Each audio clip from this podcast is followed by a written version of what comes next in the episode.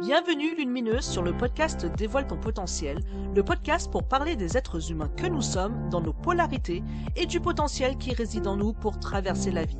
Je suis Julie Linchan, thérapeute, psychopraticienne et tarologue, ancienne anxieuse figée par ses peurs. Aujourd'hui, j'accompagne les femmes anxieuses qui manquent de soutien à retrouver confiance pour aller vers une vie dont elles peuvent être fières en séance de thérapie et de tarot langage. Entre épisodes en solo, en duo, je veux donner la parole et faire porter la voix des êtres humains que nous sommes. Les sujets abordés prendront leur source dans mes conflits intérieurs. J'interrogerai mon audience, mes abonnés, mon réseau, mes proches pour créer des épisodes qui nous ressemblent. Intimité, intériorité, introspection seront toujours à l'ordre du jour. Bonne écoute à toi J'ai fait la connaissance d'Iris il y a un an et demi lors d'une formation de business à la BSB Academy. Et depuis, nous cheminons ensemble vers le développement de notre activité. C'est devenu une business friend pour moi. Iris, à cette époque, lorsque je l'ai rencontrée, n'était pas tout à fait à l'aise de partager son histoire et ni de se raconter en ligne. Du coup, je veux rappeler que pour moi, l'une des valeurs que je porte en accueillant mes invités sur mon podcast, c'est l'autorisation et la permission d'être avec ce qui est là et ce qui ne veut pas être là. C'est aussi de se permettre d'être qui on est dans l'ici et le maintenant de notre échange. Et donc, à s'autoriser à exprimer ce qu'elles veulent dire ou non.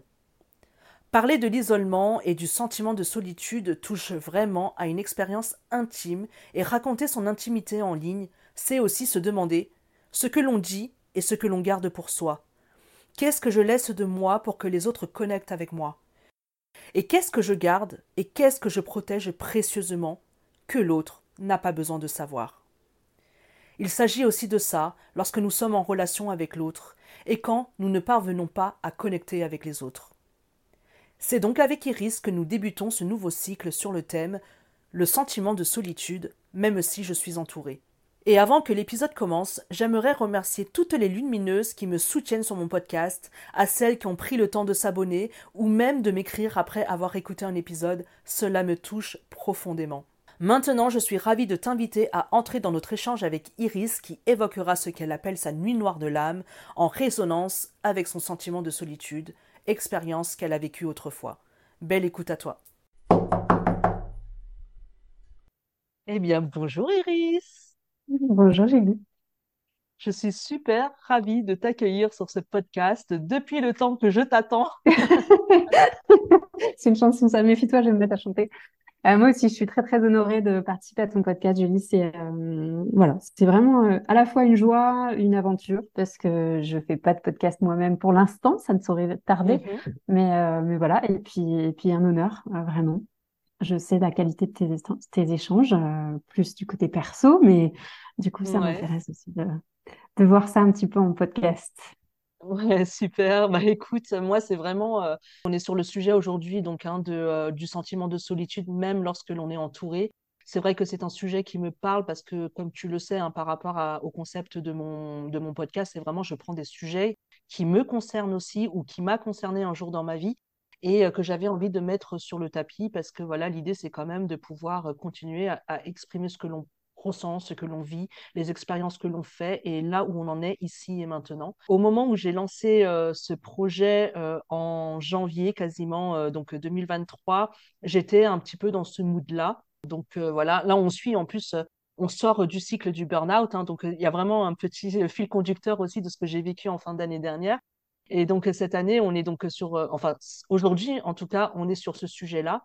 Et euh, au moment où j'avais justement lancé tous mes thèmes, je me rappelle que tu m'avais dit, bah, Julie, moi j'ai plein de thèmes dans, dans, ce que tu proposes qui me parlent, euh, lequel tu veux que je fasse. Euh, donc voilà, moi je me suis dit, écoute, le plus important, c'est toi là où tu te sens le plus à l'aise pour parler, parce que c'est vrai que parler de burn-out, c'est pas non plus évident. Parler de solitude, c'est quand même pas évident. Parler de vulnérabilité, c'est quand même pas évident non plus, sachant qu'on est aussi là pour se montrer vulnérable, autant qu'on peut en tout cas. Aujourd'hui, donc toi, tu avais pris euh, dans ce sujet-là à l'époque.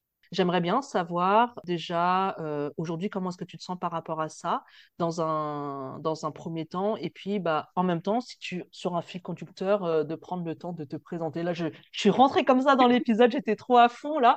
D'habitude je prends vraiment le temps mais donc on va non tu sais quoi? On va reprendre tout tranquillement. Est-ce que tu veux bien te présenter Iris? Oui, bien sûr. Bien, bonjour à toutes et à tous. Donc, euh, je suis Iris Delarue, j'ai 42 ans et je suis euh, thérapeute énergéticienne. Euh, je me forme au coaching maintenant depuis plus de un an et plusieurs mois à l'EDEC, donc auprès de David Laroche et d'autres coachs très expérimentés et passionnants. J'accompagne notamment les hommes et les femmes qui vivent ce qu'on peut appeler un passage à vide.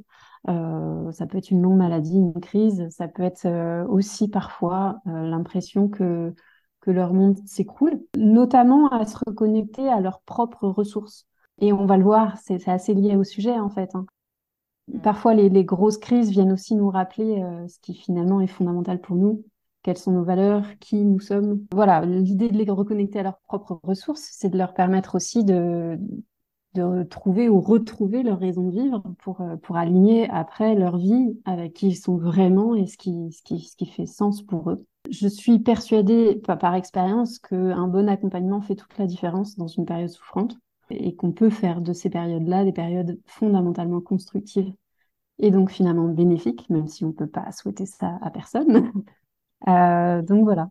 Donc dans mon parcours de vie, euh, l'accompagnement, euh, enfin, j'y suis très sensible à la qualité d'un accompagnement parce que je sais la différence que ça peut faire pour, pour un individu. Alors par rapport à ce thème, euh, c'est, aujourd'hui, c'est plus quelque chose avec lequel je vis. J'ai l'impression euh, de m'en être vraiment libérée, mais ça a été un long cheminement. Et euh, je dirais même un travail sur moi, parce que très honnêtement, euh, je sais que c'est une expression qui n'est pas très appréciée aujourd'hui, euh, mais pour moi, aller guérir des blessures totalement archaïques, euh, aller changer des schémas comportementaux, se guérir de sa dépendance affective, c'est fondamentalement un travail sur soi. On Mm. n'est pas obligé de parler de labeur, mais en tout cas, euh, c'est inconfortable et ça demande de la volonté. Donc, je, je pense qu'on peut parler de travail. Mm. Euh, mais voilà, c'est sûr que pendant, euh, j'ai accepté d'intervenir sur cette thématique. On va avoir le temps, je pense, d'aller en profondeur par rapport à ça, mais c'est une thématique qui m'a suivie pendant des décennies. C'est quelque chose de ma vie, euh, si, si aujourd'hui j'ai vraiment la sensation de m'en être libérée, qui pourtant a été euh, assez longue à, à comprendre, à percevoir. J'avais parce qu'en fait, il y a tellement de choses qui sont sous-jacentes à ça. J'avais euh, vraiment l'impression de devoir m'adapter, de devoir euh, taire des parties de moi que je considérais comme des failles, dont j'avais Mm. honte. J'avais l'impression que, enfin, être aimable pour moi, c'était c'était finalement euh, en fait quelque chose de totalement irréaliste. hein. donc forcément, je rentrais pas dans ce cadre et donc pour être aimable, il fallait absolument que je cache qui j'étais finalement. Alors c'était évidemment pas Mm. conscient, hein. Sinon forcément consciemment on se dit oh, c'est peut-être un peu excessif là. Mais voilà, c'était inconscient, je pense que c'était vraiment un réflexe de survie. Il y avait beaucoup de honte, il y avait beaucoup de tristesse, beaucoup de colère, beaucoup d'émotions refoulées finalement. Mhm. Et au bout du compte, je me souviens très bien en, en 2014 quand j'ai commencé vraiment à, à me dire non mais là faut, faut, faut que je change quelque chose, faut que je fasse quelque chose et à Mm. consulter justement euh, des thérapeutes. J'ai eu cette image comme ça de, de- de- j'avais l'impression d'être dans une salle d'embarquement, derrière la vitre, assise, et je vois tout le monde prendre son avion, se retrouver, s'embrasser, euh, partir en voyage, préparer son voyage, avoir une vie quoi. Et moi je suis là, je suis assise, il n'y a pas d'avion, il n'y a pas d'embarquement, et je voilà, c'était vraiment cette image-là qui m'était venue. Et je pense que c'est lié à la thématique parce qu'en fait, finalement, quand on a ce sentiment d'être coupé des autres, alors même qu'on est entouré, c'est souvent, en tout cas, c'est l'impression que j'ai, qu'il y a une blessure très très forte au niveau euh, de l'enfance. hein. Euh, on n'en a pas forcément conscience, mais euh, qui nous permet pas d'être pleinement authentique avec les autres. Et, et de fait, ben, si on peut pas être pleinement authentique avec ceux qui nous entourent, on peut pas se sentir entouré. Comme ça, une dichotomie entre le fait qu'il y ait plein de monde autour de nous et le fait que intimement, on se sente profondément seul. Mm, tout à fait. Et euh, par ailleurs, euh, je voudrais quand même mettre en avant une subtilité qui est euh, justement le fait de vivre sereinement sa solitude, parce que je pense que chaque être humain a un besoin aussi parfois de faire face à sa solitude et à vivre son intériorité comme ça. Et il y a aussi le sentiment de solitude et d'isolement. Et c'est lié justement à cette difficulté à connecter avec les autres. Et toi, tu dis Mm. que donc en 2014, c'est donc il y a quasiment euh, 10 ans aujourd'hui. Est-ce que tu peux euh, me parler un petit peu de ton contexte, de là où tu en étais dans ta vie à ce moment-là, qu'est-ce que tu faisais? Et qu'est-ce qui euh, t'a amené à ce moment-là à euh, finalement euh, bah, ce moment un peu charnière où tu prends conscience finalement que tu es dans, es dans cette situation où bah tu il y a rien pour toi à ce moment-là tu sais pas où tu vas finalement si j'entends c'est de ce que j'en comprends hein. il n'y a pas de il y a pas d'avion il n'y a pas d'embarquement euh, ça me donne même presque une sensation de sidération peut-être que c'est pas ça mais ça me ça me fait penser à ça Oui, alors d'ailleurs c'est assez lié au, je pense, pour moi, dans, dans mon parcours, dans, dans mon historique euh, à la thématique de, de, de se sentir euh, seule alors qu'on est entouré. J'étais euh, j'étais une enfant très dissociée. Alors émotionnellement un petit peu, mais, euh, mais je dirais surtout physiquement. Alors que paradoxalement, j'ai fait énormément de danse, hein, ça a été mon premier métier, donc euh, comme quoi c'est c'est pas forcément rattaché à une pratique sportive. Voilà, j'étais vraiment pas dans mon corps. La source de ça, euh, très honnêtement, il y a eu d'abord un premier coup léger qui était quand Mm. même costaud. C'était, bah, je me suis blessée, donc je, je- fallait que je change de métier un peu. J'étais pas prête en fait à ça. J'avais pas du tout scrupuleusement euh, étudié les différents métiers que je, je pouvais avoir envie de faire. Il y, Mm. avait l'accompagnement qui était déjà là, mais, euh, mais j'étais vraiment dans un moule où euh, tout ce qui, tout tous mes élans en fait ne pouvaient pas exister, ne pouvaient pas prendre forme. Et donc, Mm. bah, donc j'étais face à un néant, effectivement. C'est pas que j'avais pas d'élan, mais c'est que mes élans n'avaient n'avaient été jugés par l'extérieur comme n'ayant pas de raison d'être, ou comme n'étant pas convenables, ou comme n'étant pas euh, je ne sais quoi.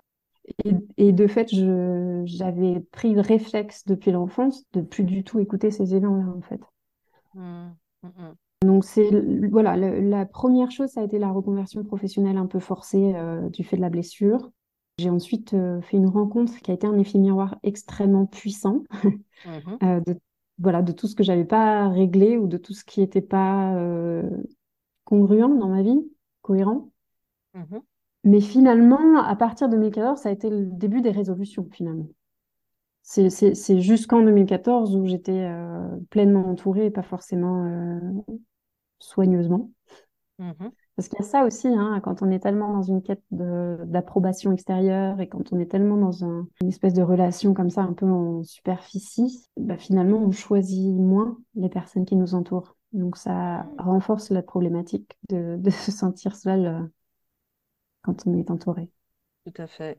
Et il y a aussi peut-être aussi euh, un lien à faire aussi avec euh, bah, l'estime de soi, la valeur que l'on s'accorde et comment est-ce qu'on nous a donné de la valeur aussi quand on était jeune, euh, qui nous accompagne aussi hein, dans notre dans ce processus-là, on va dire de d'isolement intérieur. Quand on on n'arrive pas forcément à connecter avec l'autre, il y a aussi un peu de ça à cet endroit-là, parce que quand quand tu dis que bah finalement tu ne prends pas forcément le temps finalement de dire qui tu es à, cette période-là. Il y a aussi peut-être un peu de ça derrière, quoi.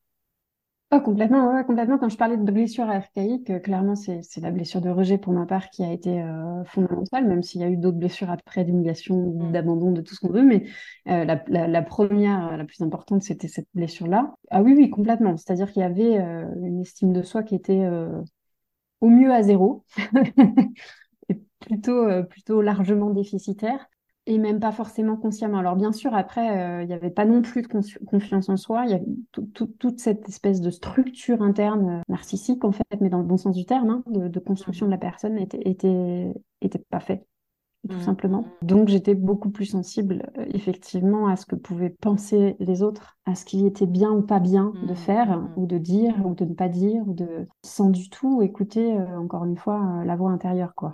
Donc euh, 2014 euh, et plus précisément de ouais 2014 fin 2014-2015 ça a été vraiment euh, le début euh, d'une crise identitaire et d'une crise existentielle très très puissante. Vraiment je savais plus qui j'étais finalement parce que j'ai bien vu avec cet effet miroir euh, que il y, avait du vide quoi en moi. hein. J'avais tellement j'avais tellement été préoccupée par le m'éviter le rejet que finalement euh, je savais plus très bien qui était moi et qui était l'extérieur et qu'est-ce qui était de l'ordre de l'élan, qu'est-ce qui était de l'ordre du fantasme aussi, parce qu'il y a du coup une propension à, à vivre un peu dans sa tête, mm, qui nous coupe aussi des autres, hein, clairement. Il faut savoir le doser.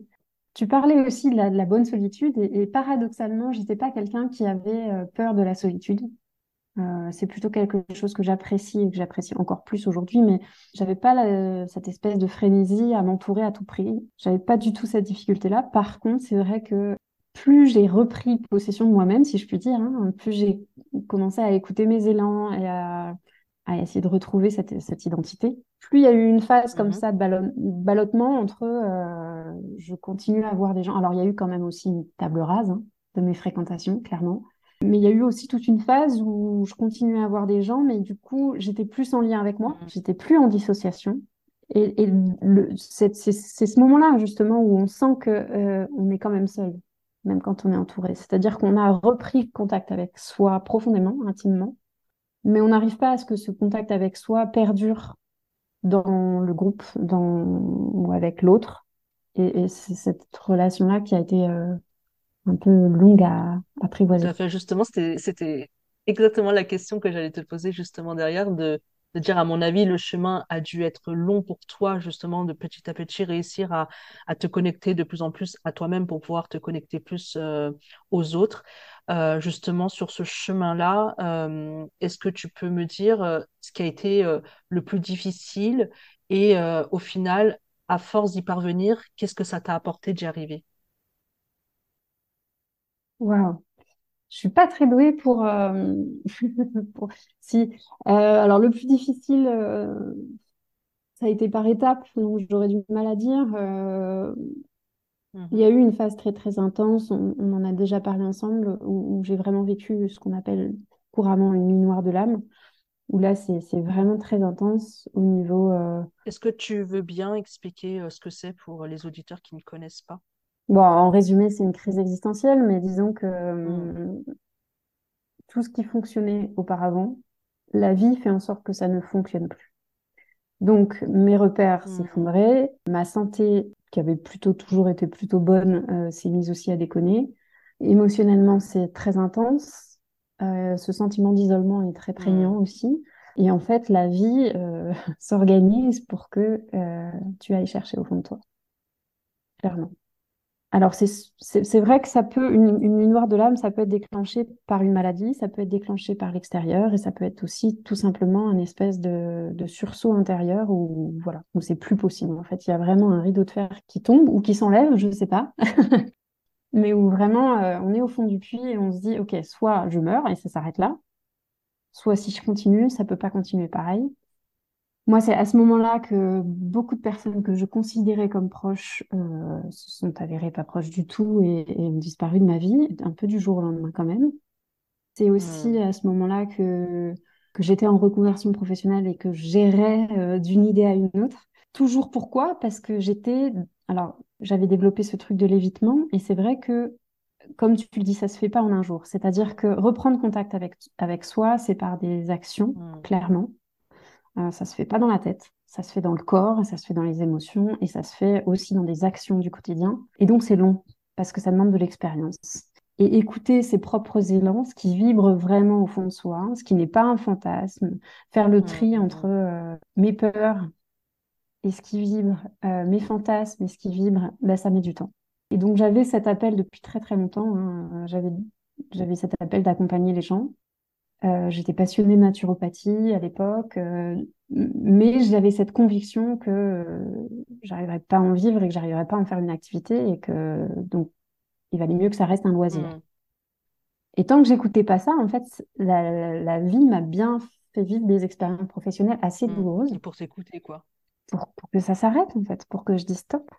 Voilà. Et, plus tu as cette mmh. espèce de résistance en toi à te dire, mais non, mais je vais tenir, mais non, mais ça va aller, qui peut parfois être bénéfique. Hein. C'est là tout, tout l'art euh, aussi de l'accompagnement. Malheureusement, je dirais, dans cette nuit noire de l'âme, plus tu veux maintenir tes schémas comportementaux et tes, et tes réflexes habituels, plus ça va faire mal. Mmh, mmh. Parce que voilà, c'est une crise qui arrive pour que justement ça tombe. Donc, euh, donc voilà, ça a été euh, ça a été effectivement très, très long. Pour revenir à notre thématique, euh, je pense que ce qui a été vraiment bénéfique pour moi euh, par rapport à ça, ça a été de faire tout un travail autour de la dépendance affective. Le mot est repoussoir, hein, je, je, vous l'accorde à tous. Mais clairement, euh, de comprendre que cette notion de salle d'embarquement me revient, que, mmh que cette impression d'être seule parmi les autres, c'était en grande partie de ma responsabilité, que c'était parce que j'avais, j'étais plus à l'aise derrière un faux self que euh, en étant pleinement authentique. C'est c'est pas une partie de plaisir, mais ça a été salvateur. Le, faux self, on pourrait euh, donner euh, par exemple l'image du masque pour que vous compreniez un petit Exactement, peu. du masque ou d'une carapace. Le masque social que l'on porte et de montrer une image fausse, entre guillemets fausse, parce que c'est pas totalement faux. Euh, mais de... C'est pas totalement faux, et puis parfois on y croit soi-même. C'est ça, mais en tout cas, c'est ce qu'on essaye de montrer à l'autre euh, par rapport à ce qu'il y a vraiment à l'intérieur de soi, quoi, si, si je peux dire ça comme ça pour, euh, Tout à fait, tout à fait. Alors, encore une fois, c'est souvent très inconscient parce que c'est un réflexe de survie. On ne développe pas un self en se disant ce sera plus pratique. Euh, non, c'est vraiment parce qu'on se sent en danger et qu'on est, on fonctionne l'amygdale limbique, qui est la partie du cerveau qui, qui gère justement les dangers je voudrais revenir à ce moment justement euh, de période 2014 où euh, là tu sens qu'il y, a une forme d'effondrement qui se fait à l'intérieur de toi. Alors, je, moi je ne je pense pas l'avoir vécu à ce point-là, mais euh, pour l'avoir frôlé, je pense, il n'y a pas très très longtemps je, trouve que c'est assez paniquant quand même comme, euh, comme sensation de sentir, tu sais, ce, forme de oula, mais euh, où je suis, euh, qui suis-je, que faire, à quoi sert de continuer? Enfin, il y a, vraiment toute cette, cette question existentielle-là qui, qui, arrive. Et à un moment, il faut trouver l'élan de vie quand mm. Faut trouver euh, faut trouver l'énergie pour se mobiliser euh, trouver le, le, but quelque chose euh, vers vers vers quoi tendre pour pouvoir se remobiliser. Moi ma question serait bah, justement dans cette période là pour toi c'est c'est quoi le truc qui t'a donné bah, cette force là de te remobiliser pour retrouver de l'énergie pour te dire bah non j'abandonne pas et je continue quoi? Ça a été déjà la vie est bien faite contrairement à ce qu'on pourrait penser, euh, ça a été par étapes. C'est-à-dire que très honnêtement, en 2014, ça a été le début des remises en question, le début de d'un sentiment de vide, euh, etc. Mais j'étais pas encore dans cette intensité de, euh, comme tu le disais très bien, je suis au fond du trou et, et, où est-ce que je vais trouver cette ressource? Ça, ça a été plutôt en 2015-2016 où là vraiment ça a commencé à devenir très intense. Ça s'est accentué en 2017-2018. Du coup, revenir à ta question, j'ai eu la chance euh, de faire cette rencontre qui m'a euh, portée euh, dans un premier temps vers une envie de m'améliorer, vers une envie d'être une, bonne personne, entre guillemets. Dans un premier temps, ça m'a... Mm-hmm. Oui, ça, ça m'a donné envie. Et puis surtout, l'accompagnement. J'ai rencontré à ce moment-là des personnes qui ont qui m'ont vraiment montré à quel point la transformation était possible, et je me suis dit finalement, enfin, et, au moment le plus intense, au moment où vraiment tu te dis, bah en fait, euh, ce serait plus simple que ça s'arrête là. Bah, c'est déjà trop tard. C'est pour ça que je disais que la vie est bien faite. C'est-à-dire que quelque part, il y a eu il y a eu ce truc en moi de, mais non, t'as pas fait tout ça pour ça, en fait il y a bien une raison à ça. C'est pas possible en fait. T'as pas fait mmh. tout ça pour ça. Et du coup, j'ai voilà, j'ai raccroché les mmh. wagons, euh, mais clairement, euh, clairement, clairement, c'est l'accompagnement que j'ai eu à ce moment-là qui a été euh, décisif et, fondamentalement structurant. Quand j'avais 16 ans, donc c'était il y a, une belle durette, c'était en 95, non 97, je dis des bêtises. donc en 1997, j'ai fait une dépression pas méchante, mais euh, voilà, quand même, je sens, bah, tout simplement, hein, toujours pareil, ton être qui veut sortir et tes élans qui veulent sortir et qui peuvent pas. Donc forcément, si tes élans peuvent pas sortir, bah, ton énergie, c'est plus où aller. Et j'ai été prise en charge par quelqu'un de très compétent. C'est pas le sujet, mais néanmoins, ça ne me correspondait peut-être pas assez et c'était peut-être pas suffisamment suivi. En tout cas, le fait est que ça n'a pas apporté un changement radical. J'aurais fait le même type de rencontre en 2015, 2016, 2017, 2018, ça aurait été dramatique, je pense. Et voilà, donc c'est vrai que le fait d'avoir rencontré, euh, en l'occurrence, cet énergéticien, cette énergéticienne euh, qui était aussi coach, euh, qui le sont toujours d'ailleurs, m'a à la fois complètement motivée, parce que j'ai vu encore une fois effectivement que c'était possible, et puis parce que ça avait du sens, tout avait du sens en fait à la fois j'étais pas ménagée et à la fois il y avait euh, il y avait ce territoire d'écoute euh, et de compassion. Je me suis pas alors paradoxalement à ce moment-là, je me suis pas sentie si seule grâce à cet accompagnement et aux personnes que j'ai rencontrées dans ce cadre-là. Mmh. C'est d'ailleurs plus ou moins dans la même période que j'ai décidé de me former et, et, de faire de cette période une période euh, qui serait constructive pour d'autres personnes que pour moi. C'est-à-dire, je me suis dit, si j'y arrive je transmettrai ça à d'autres pour qu'ils y arrivent. Et voilà, et c'est vrai que l'accompagnement a été décisif, vraiment. Mmh, mmh, mmh. Tout à fait. Mais vraiment, c'est pour beaucoup de personnes en fait qui choisissent d'être accompagnées et quel que soit finalement le, le, on va dire le thérapeute, le psychothérapeute ou peu importe le professionnel qui choisit, ça peut même être un, un coach sportif. Hein, des fois, c'est ça peut être ça peut être n'importe quel professionnel, mais à partir du moment où dans la relation il y a de la bienveillance, de l'empathie, on va dire de, de, de l'intérêt, de l'attention portée à la personne, il y a quelque chose qui se crée euh, justement par rapport aux failles euh, bah, narcissiques que l'on a pu euh, quand on était plus jeune, qui va venir un petit peu plus, bah, entre guillemets, alors je dirais pas forcément se réparer, mais il y a quelque chose qui se remétabolise un petit peu plus.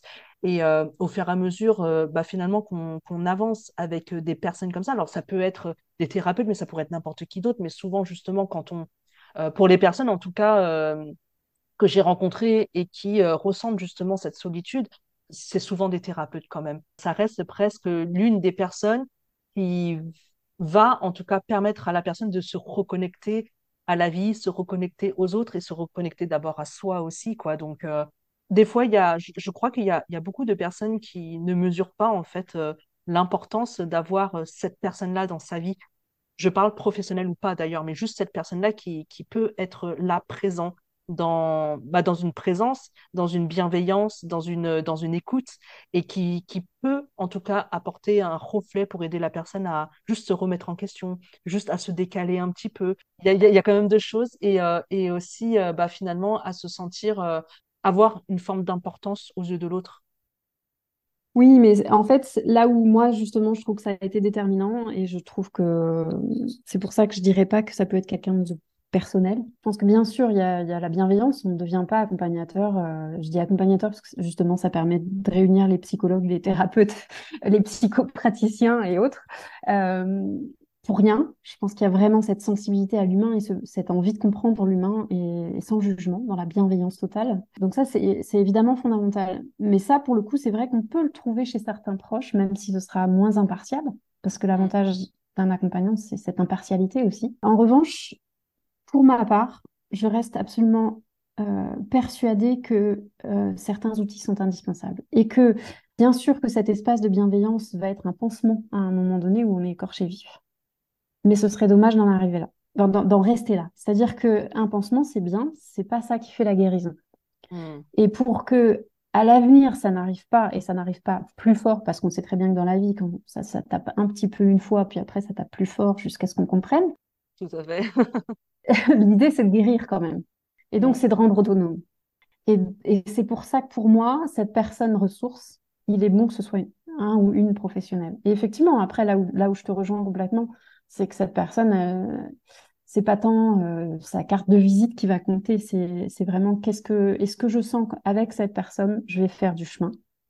Et est-ce que je me sens en confiance? Est-ce que avec cette personne, je vais pouvoir lâcher justement cette carapace, ce masque, et, accepter de me sentir vulnérable parce que je sens que c'est OK. Euh, ça, c'est sûr que c'est fondamental, mais pour moi, euh, il y a certaines euh, choses qui ne seraient qu'avec des professionnels. Et voilà, je parlais de dépendance affective tout à l'heure, on a parlé de blessures archaïques. les blessures archaïques, elles arrivent, elles peuvent arriver même avant la naissance, hein, à partir du moment de la conception jusqu'à l'âge de 3 ans. Clairement, on peut pas, on peut pas gérer ça seul c'est beaucoup trop ancré en nous pour que voilà, qu'il n'y ait pas d'outils et que ça se règle quand même. Et je pense que ce serait dommage euh, de sortir d'une crise sans, profiter de cette crise pour vraiment aller guérir ce qui, au fond, a généré cette crise. Et c'est là où, voilà, je trouve qu'il y, a bien sûr cet espace d'écoute et de bienveillance, mais je le disais tout à l'heure, cet espace d'écoute et de bienveillance permet que parfois, justement, ce soit moins confortable, à condition, voilà, que la personne soit peut-être euh, suffisamment costaud, en tout cas suffisamment professionnel pour ça.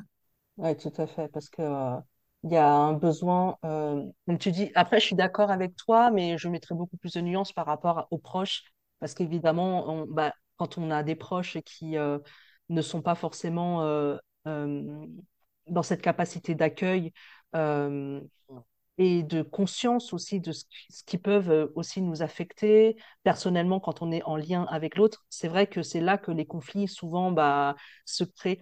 Oui, oui, et puis c'est c'est pas leur rôle, quoi. Enfin, Tout, tout à fait, tout à fait. c'est Mm, complexe mm, avec mm. les proches. Ouais. Tout à fait. Mais en tout cas, euh, ça existe quand même euh, malgré tout. Mais, euh, mais voilà. Mais après, je suis tout à fait d'accord avec toi que la neutralité est hyper importante dans, dans, dans ce genre d'accompagnement, quoi. Donc, euh, donc euh, ouais. Et donc euh, là, pour toi, euh, finalement, euh, quand tu vois euh, les relations que tu as pu avoir autrefois et les relations que tu as aujourd'hui, Mm. euh, qu'est-ce que tu vois comme différence?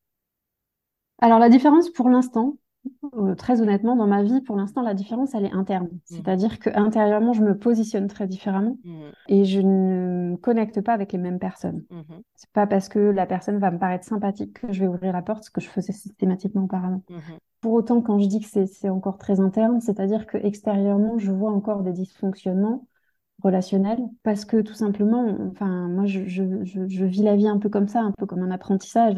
J'ai l'impression d'expérimenter plus en détail, plus en, en nuances, plus en dentelle, ce qui me correspond et ce qui ne me correspond pas, Mm, et que c'est jamais confortable d'expérimenter ce qui ne nous correspond pas. Mais c'est par contre euh, très enrichissant. mm, Pour être plus concrète, j'ai relativement peu de personnes autour de moi mhm, aujourd'hui. Euh, Comme je l'ai expliqué tout à l'heure, il y a eu quand même une grande table rase qui s'est faite dans ma vie. Et les personnes qui sont autour de moi aujourd'hui sont des personnes effectivement qui me connaissent très bien et dont je me sens très proche. Mais euh, voilà, j'ai pas l'impression d'être arri- arrivée quelque part. J'ai pas l'impression d'avoir trouvé mon port d'attache, si je puis dire, ou voilà, j'ai l'impression qu'aujourd'hui, je me positionne très différemment, qu'aujourd'hui, quand je fais des rencontres, je sais si j'ouvre la porte et à, à quel degré j'ouvre la porte, mm, qui est quand même beaucoup plus constructif qu'à l'époque. mm. Mais pour autant, euh, si je suis transparente, j'ai pas l'impression d'avoir pour autant euh, parfaitement trouvé mon accord. Je sais pas comment dire. Je pense à la musique, là. euh, j'ai l'impression que, voilà, je me suis accordée moi, mais je me suis pas encore accordée avec les autres. D'accord. Mm, Tout à fait. J'ai encore des... Après, je sais, je je sais, parce que c'est dans mon thème astral, mais je sais que j'ai une vision de l'amitié extrêmement idéaliste, un peu sacrée, entre guillemets. mhm, Et je pense que cette vision-là fausse un peu le terrain. C'est-à-dire que souvent, j'ai l'impression de tâtonner, en fait, entre ce qui est... euh, C'est un exemple bête, mais c'est vrai que c'est des, mois derniers, enfin, il y a un peu plus longtemps, il y a un an, je me suis mise à lire beaucoup de livres sur l'amitié ou, ou de magazines sur l'amitié. Je me souviens, il y avait un... ça a commencé par un philosophie magazine sur le thème de l'amitié. mhm, Parce que j'avais besoin de savoir, en fait, finalement, c'est quoi l'amitié? Qu'est-ce que les gens mettent derrière ça? Et qu'est-ce mm, que les gens attendent de moi en tant qu'ami? Et qu'est-ce que je suis en droit d'attendre? Et qu'est-ce qui est complètement démesuré, déplacé d'attendre en tant qu'ami? mhm, J'avais vraiment besoin de retrouver un curseur normal, en fait. Parce que c'est sûr que plus jeune, j'avais été quelqu'un d'assez fusionnel. mhm, Ensuite, j'ai été plutôt quelqu'un de détaché. Et, et du coup, c'était deux extrêmes. Mm. Comment on retrouve l'implication sans pour autant, euh, voilà, sans pour autant être dans une fusion ou dans un, dans une, une exigence de, de constance Mm, qui n'est pas forcément jouable aujourd'hui avec la vie adulte, avec le, le métier, la famille, euh, la situation géographique. Donc, je suis encore, euh, j'ai encore l'impression de chercher l'accord avec l'orchestre, mais mes relations sont quand même beaucoup plus apaisées mhm, et enrichissantes qu'auparavant. mm. Donc, euh, Et tu, euh, par rapport à, à cette blessure archaïque, euh, parce que ce sont quand même des blessures, des peurs qui sont là et qui resteront toujours d'une certaine façon, comment est-ce que tu arrives à mieux justement t'accorder avec cette peur du rejet, par exemple? Alors, pour moi, mais j'imagine qu'il y a plusieurs, plusieurs façons de le vivre. Une des choses qui m'aide justement beaucoup, c'est de me reconnecter à, à mes sensations et à mes perceptions, à mes émotions. Et, vraiment, j'en ai fait l'expérience hein, depuis. hein. Euh, auparavant, j'assimilais vraiment le groupe à cette sensation de solitude. Mm, Parce que, enfin, j'avais l'impression que soit je devais être comme le groupe, et donc je me perdais, soit j'étais comme moi, et donc dans ces cas-là, bah, j'étais seule. quoi mm, ou, ou dans une incapacité de m'intégrer, ce qui, ce qui revient à peu près au même. mm, Aujourd'hui, j'ai plus du tout cette impression-là. C'est-à-dire mm, qu'aujourd'hui, au sein d'un grand groupe, je, je- je pense à, à différents week-ends que j'ai pu passer en séminaire ou en, ou en formation. euh, je... C'est OK pour moi, en fait, de pas connecter avec tout le monde. mm, c'est OK pour moi que tout le monde ne connecte pas avec moi. Mm. Parce que c'est la réalité, en fait. On ne peut pas connecter avec tout le monde, c'est faux. Mm. Et donc, et ça ne veut pas dire qu'il n'y a pas de la bienveillance réciproque. Je peux être dans la bienveillance sans ouvrir grand la porte et me dire demain on est meilleurs amis. C'est quand même euh, beaucoup plus nuancé que ça, la vie. Et donc, c'est vrai que c'est, je, voilà, par rapport au groupe et par rapport à ce sentiment de solitude quand, on, quand on est entouré, je l'ai plus du tout. J'ai vraiment, euh, c'est OK pour moi d'être moi-même, c'est OK pour moi même. Je me souviens, il y a une journée aussi où j'étais épuisée, j'avais, j'avais, euh, voilà, j'avais plus ce côté affable que je pouvais avoir quand j'étais plus jeune, où j'étais quelqu'un de très souriant, etc. Parce que forcément, il fallait être aimable, donc j'avais pas commencé à faire la gueule. Mm. Et, et, là, j'avais pas, j'avais même pas l'énergie de sourire en fait. Mm. C'est pas que j'avais l'énergie de faire la gueule, mais j'avais, j'étais épuisée. Et je me suis dit, bah c'est OK en fait. Mm. Et, si, et, en fait, ça n'a pas empêché que je connecte avec certaines personnes. C'est juste que j'ai pas euh, effectivement fait la fête de la même manière, j'ai pas, mais j'ai connecté avec les personnes qui étaient alignées avec moi à ce moment-là. Et puis j'ai passé quand même un très bon moment. Hmm. Et, et, ça, c'était ok. Pour moi, c'était totalement ok. Donc finalement, par rapport aux relations, j'ai vraiment l'impression d'être libérée de ce. J'entends hein, qu'on guérit jamais vraiment ces blessures archaïques. Je pense que ça reste un sujet de vigilance pour hmm. moi ça reste une cicatrice. Hmm. Mais j'ai plus l'impression aujourd'hui que c'est une plaie béante. Et donc aujourd'hui, je peux m'autoriser euh, à être exactement comme je sens d'être à l'instant, sans que ça génère trop de panique ou de, ou de sentiment de mal-être ou de sentiment de solitude. Hmm. Hmm. Donc par rapport à ça, aujourd'hui, tu te sens quand même euh, beaucoup plus euh, finalement en lien avec toi, en lien avec les autres. Et même quand tu ne l'es plus, c'est ça va, c'est OK pour toi euh, parce que tu sais que ça, ça reviendra à un autre moment, quoi. Oui, alors en fait, je, suis quelqu'un, c'est ça aussi que j'ai peut-être oublié de dire, je suis quelqu'un euh, d'hypersensible, donc mmh. euh, je suis, quelqu'un d'empathique, je suis quelqu'un mmh. qui connecte facilement avec l'autre, hein, en règle générale, même quelqu'un qui n'aura pas d'affinité avec moi, je vais connecter. Et ça peut générer ce sentiment de solitude, justement, parce mmh. que j'ai une espèce d'empathie naturelle et de compassion naturelle. Mais ce qui va, ce qui, ce qui aujourd'hui est, beaucoup plus agréable à vivre, c'est vrai que c'est cette connexion à moi-même. C'est-à-dire qu'en fait, j'ai l'impression qu'auparavant, l'autre arrivait à se placer avant ma propre connexion à moi-même. Hmm. L'autre ou les autres. Aujourd'hui, c'est plus du tout le cas. Je ne veux plus que ce soit le cas. Et je pense que hum, le fait d'être pleinement connecté à soi, et, et les personnes que j'accompagne le savent, parce que je, on travaille beaucoup autour de ça et on en parle beaucoup, finalement recentre par rapport à cette peur du regard des autres. Ça revient très souvent, hein, mais cette peur du rejet, cette peur de l'abandon, toutes ces peurs-là qui sont effectivement des peurs archaïques et qui sont des blessures, euh, finalement, quand on quand progressivement on les guérit et que progressivement on revient en soi, à soi, c'est plus si grave. C'est plus si grave. Pourquoi? Parce qu'en mm. fait, si on te rejette alors que tu es pleinement toi, en fait, c'est pas grave parce que c'est que, que ça pouvait pas coller. Alors que si t'es pas du tout toi et qu'en plus on te rejette, c'est effectivement gravissime parce qu'il n'y reste plus rien. Et du coup, c'est vrai que. Mmh, mmh, mmh, tout à fait. Bah, ça me fait vraiment penser à un truc. Alors, on a euh, bah, du coup euh, quand même une, une attirance pour euh, la pédagogie de David Laroche. Bon, toi, tu es, complètement rentré dans la formation. Moi, j'ai juste eu la petite formation de deux jours sur le fast coaching. Mais moi, ça me fait vraiment penser à. C'est David Laroche qui m'a vraiment fait prendre compte de ça il y a quelques années en arrière, où justement, il disait, mais à partir du moment où tu es rejeté pour euh, la personne que tu es, en fait, tu laisses de l'espace pour que les personnes qui te ressemblent bah, viennent à toi, quoi. Parce que les personnes qui ne te ressemblent pas ou les personnes qui ne vibrent pas avec ton énergie, ça, c'est Franck Lebet, bah, du coup, euh, ça, ça libère cet espace-là pour, euh, pour que tu puisses rencontrer les bonnes personnes.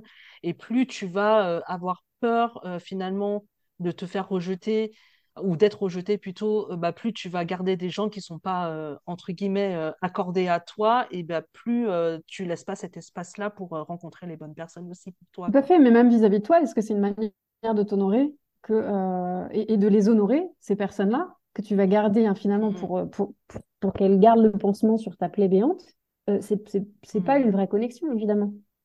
donc plus tu es connecté à toi, mmh. à ce qui te fait toi, au-delà de, au-delà des autres, plus finalement, euh, ça va être une vraie connexion hmm. et ça va pas être un pansement. L'autre n'est pas un pansement. Je suis désolée de le dire, ça, ça, gâche un peu les, hmm. scénarios hollywoodiens, mais c'est clair. Mais plus tu es connecté à toi, plus la connexion avec l'autre, c'est une vraie connexion aussi. Il y a une qualité relationnelle qui n'est pas du tout la même.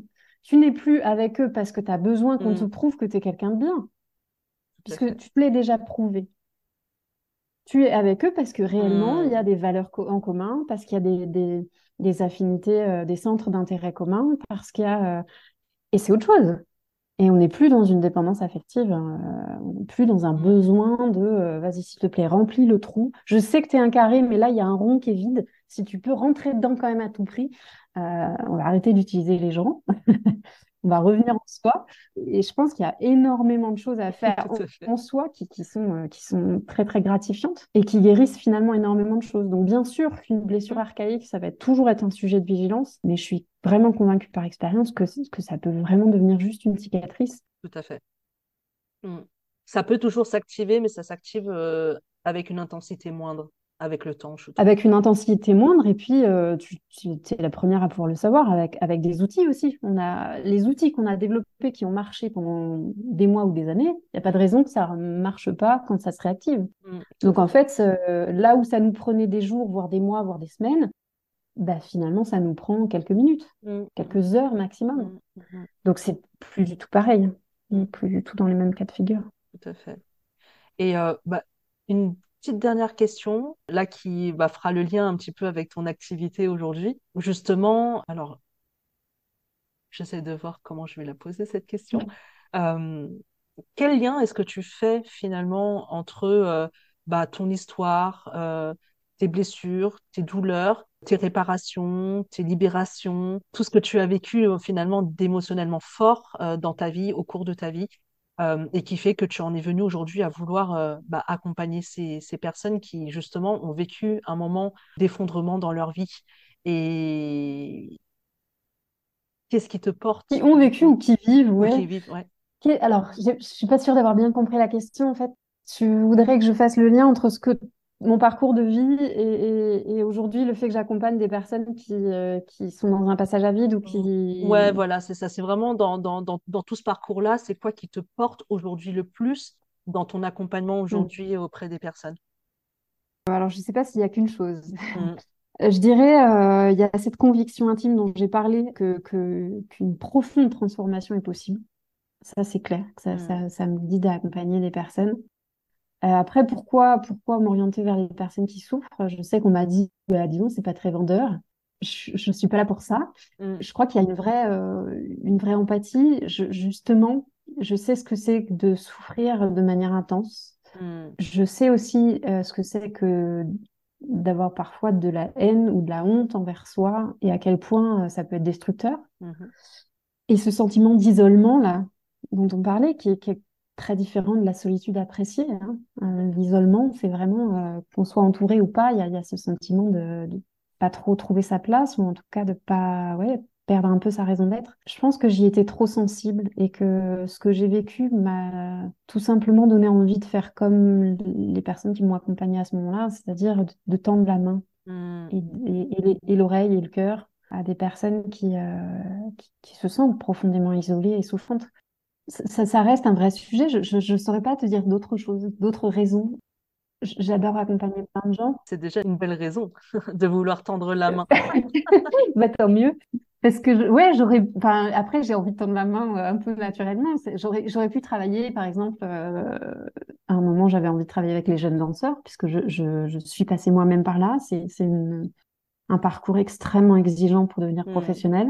et en coaching, on a toute une part de préparation mentale ça, ça m'intéressait aussi, évidemment. J'adore travailler avec les jeunes, avec les adolescents, parce que beaucoup de choses se mmh. jouent à cet âge-là. Et qu'il y a déjà un peu tout ça dans la cocotte de, de, de, haine de soi et en même temps de d'envie d'aller, euh, d'ambition et en même temps de, mmh. quête que je trouve passionnante et, et rarement pris en compte dans, dans, notre société. Donc j'avais j'avais cet attrait-là, j'ai d'autres attraits, mais ouais, je crois que ça me paraissait fondamental. Après, c'est vrai aussi que c'est la, c'est la la force des choses, euh, étant euh, énergéticienne et magnétiseur, hein, c'est quelque chose que je mets dans l'énergie, mmh. dans la thérapie mmh. énergétique. J'ai été amenée à accompagner des personnes, euh, notamment des femmes, beaucoup de femmes qui étaient en, qui avaient un, cancer et qui étaient, qui suivaient un traitement en mmh. radiothérapie pour barrer le feu. Et c'est vrai que, je sais, ouais, je sais pas, j'ai une vraie sensibilité à, un être qui souffre, je, me dis, on ne peut pas le... S'il a envie de s'en sortir, il faut être là, quoi. Oui, je crois que j'avais envie que le sentiment d'isolement que j'ai pu ressentir dans l'intensité de ma nuit noire euh, de l'âme soit puisse s'arrêter aussi pour d'autres personnes, comme ça s'est arrêté pour moi grâce euh, à l'accompagnement de Fabien Marchand et Lise mmh. Dousseau, par mmh. exemple. Mmh. Bah, merci, c'est très touchant. Ça montre aussi euh, finalement bah, le pourquoi de tu fais les choses aujourd'hui, quoi. Donc Merci à toi, Iris, euh, pour euh, bah, finalement euh, ta sincérité, je dirais, parce que je sais que c'est jamais évident quand on est thérapeute de parler de soi comme ça, mm. parler de soi, mais aussi parler de, de ce qui fait notre essence, euh, de pourquoi est-ce qu'on en est là, de mm. ce qui nous porte aussi. Et on ne vient pas de nulle part, on vient de quelque part de toute façon et d'une histoire qui, qui, nous amène sur un chemin. Tout à fait. Et euh, c'est vrai que euh, c'est pas, c'est franchement pas évident parce que c'est vrai que c'est hyper confrontant parce que des fois, justement, on fait face aussi encore à du rejet pour ce genre de situation en fonction des croyances des personnes qui vont penser que si le thérapeute est censé être la, la, la, la personne qui a déjà tout réglé, qui a déjà tout, euh, qui n'a plus de problème quoi en soi, euh, comme si euh, finalement le thérapeute n'est plus un être humain quoi. Donc et, et bah merci à toi parce que c'est aussi quelque chose que moi je, je, porte dans ce que je fais aussi dans mon podcast, en plus de de permettre aux personnes juste d'exprimer où elles en sont. Il y a aussi ce côté-là quand j'accueille en tout cas des personnes comme toi, comme Nicolas que j'ai eu euh, cet été, justement, c'est de pouvoir euh, montrer aussi que bah on est des êtres humains et que euh, bah, thérapeute ou pas, on reste des êtres humains qui, qui avons une histoire, qui avons aussi des, des moments de souffrance et des moments aussi où on, les a transcendés, si on peut dire ça comme ça. On les a sublimés, on en a fait quelque chose. Je pense que justement, c'est plus enrichissant pour nos, consultants, je, je, vais dire au sens large, puisque euh, on ne peut pas tous mm. parler de patients parce qu'il y a cette notion de père aidant qui, qui, euh, qui, entre en jeu. Alors, c'est aussi, euh, c'est aussi un peu mm. dangereux dans le sens où on va, on va éviter les projections, mais les transferts, mais, mais je, pense que c'est inéluctable. Mm, je le disais tout à l'heure, on ne devient pas thérapeute ou praticien ou accompagnant par hasard. C'est justement parce qu'on a fait un bout de chemin et qu'on a vu qu'il y avait des possibilités, qu'il y avait plein d'outils qu'on a eu mm. envie de les transmettre. Tous à notre manière, comme tu le disais, ça peut être en hypnose, ça peut être en naturopathie, ça peut être... Mais tous à notre manière, à un moment donné, on a trouvé des outils, on s'est dit non, c'est trop précieux, mm. il faut que je les partage, je vais pas les garder pour moi. Tout à fait. Donc bien sûr, bien sûr. Après moi, je, prendrais presque le truc à l'envers en fait. Euh, c'est justement, je suis thérapeute parce que j'ai un parcours de vie euh, que, j'ai réussi mm. à transcender, mais j'ai réussi à le transcender parce qu'il y a eu d'autres thérapeutes avant moi tout à fait. Et voilà. Euh, en tout cas, merci à toi. Et pour terminer, tu le sais, tu le sais pas, tu sais, à la fin des épisodes, pour chacune de mes invités, ou chacun de mes invités d'ailleurs, euh, je propose une carte, comme je l'explique à chaque fois, c'est qu'au moment où j'ai conçu mon, mon concept, et le et l'organisation de mon euh, de mon podcast, de mes épisodes, en fait, j'ai constaté qu'il y avait 22 épisodes à la fin de la saison.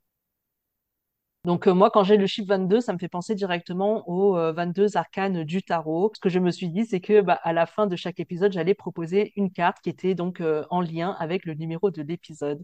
Et donc, toi, tu es donc l'épisode numéro 17 qui sortira donc le 19 octobre. Donc aujourd'hui, si vous écoutez cet épisode, on est déjà le 19 octobre. Nous, on a un mois d'avance. Du coup, tu as la carte de l'étoile. Alors, tu connais pas le tarot, hein, je crois. Hein. non, non, pas D'accord, bah, tant mieux, ça va être euh, top. Mais en tout cas, déjà, moi, je peux te dire, euh, l'étoile, euh, c'est la, pour moi, parce qu'après, c'est pareil, c'est une question de projection en fonction des, des tarologues. Mais moi, la carte de l'étoile, c'est l'une de mes cartes préférées. Euh, parce qu'elle parle d'alignement, elle parle de pouvoir retourner à sa source pour pouvoir justement euh, à chaque fois euh, revenir dans ce que l'on a envie de faire dans la vie concrète et de toujours revenir à soi. Ça parle aussi de vulnérabilité, de cette capacité à se montrer nu et tel qu'on est. Et bah, d'une certaine façon, bah, je trouve que c'est assez en lien un peu avec bah, ton cheminement aujourd'hui, de ce que tu nous as raconté. Donc ça, c'est mon interprétation pour toi. Et Euh, moi, ce que je vais te proposer, c'est de faire justement, euh, on va dire, une petite lecture projective. On va pas rentrer dans les détails, mais ce que je vais te faire, c'est que je vais te montrer la carte. Je vais te proposer de, de, le, de la lire en trois temps. Dans un premier temps, que tu prennes le temps de regarder factuellement à quoi ressemble cette carte, qu'est-ce que tu y vois, sans y mettre d'interprétation. Ensuite, euh, Mhm. te connecter à ce que ça te fait émerger comme ressenti à l'intérieur de toi. D'accord? Ça peut être des émotions, ça Ouais, peut être des ressentis corporels, voilà. Et ensuite, dans un troisième temps, de me donner trois mots qui te viennent. OK? ok. Alors, je te la montre. Tu me challenges Euh, ouais. Ça marche. Alors, est-ce que tu vois bien la carte? C'est Oui, ça la, va. Ça c'est la ça va. carte euh, du jeu de, de Dark Mansion Tarot. Iris a choisi la carte euh, avant, euh, avant qu'on lance l'épisode. Alors, euh, je vois une, euh, une jeune fille, jeune femme, hein, euh, avec des cheveux longs, dans la nature. Elle, elle verse une carafe, c'est pas tout à fait une carafe, mais je, je- je manque de vocabulaire, remplie, on peut supposer que c'est de l'eau, puisque c'est entre le bleu et le vert. mhm, Euh, il y a au-dessus d'elle un ciel étoilé, et notamment une étoile qui brille particulièrement mhm, fort. Et à sa gauche, on voit aussi un tronc d'arbre, un petit peu comme dans les contes, un petit peu, un petit peu tortueux dans les vers mhm, sombres. Euh, cette femme est- regarde ce qu'elle est en train de faire. Elle est concentrée sur ce qu'elle euh, verse dans la nature, hein, parce que je ne vois pas où elle le verse, mais mhm, elle est assise dans l'herbe.